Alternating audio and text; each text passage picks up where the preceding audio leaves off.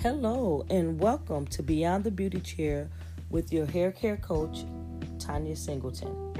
Today, we're going to be talking about hormonal imbalance and how hormonal imbalance can affect hair loss.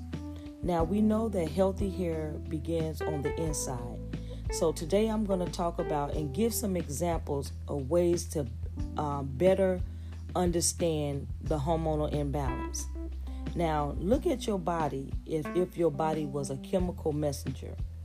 Now, it produces in the endocrine glands. These are powerful chemical travel that travels throughout and around the bloodstream, telling the tissues and the organs what to do. They help control in many other body major processes, which includes the metabolism and the reproduction.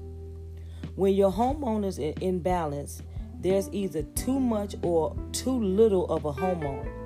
Even the tiniest change can have a serious effect throughout your whole body. Now, another way you can look at it if if you was making a cake.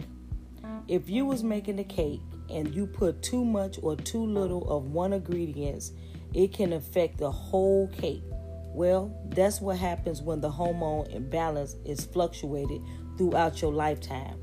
It can be just with natural aging or any other changes that takes place. The endocrine glands actually gives the body the wrong recipe. Stay tuned and learn more on hormonal imbalance and to have healthier and stronger hair. Thank you.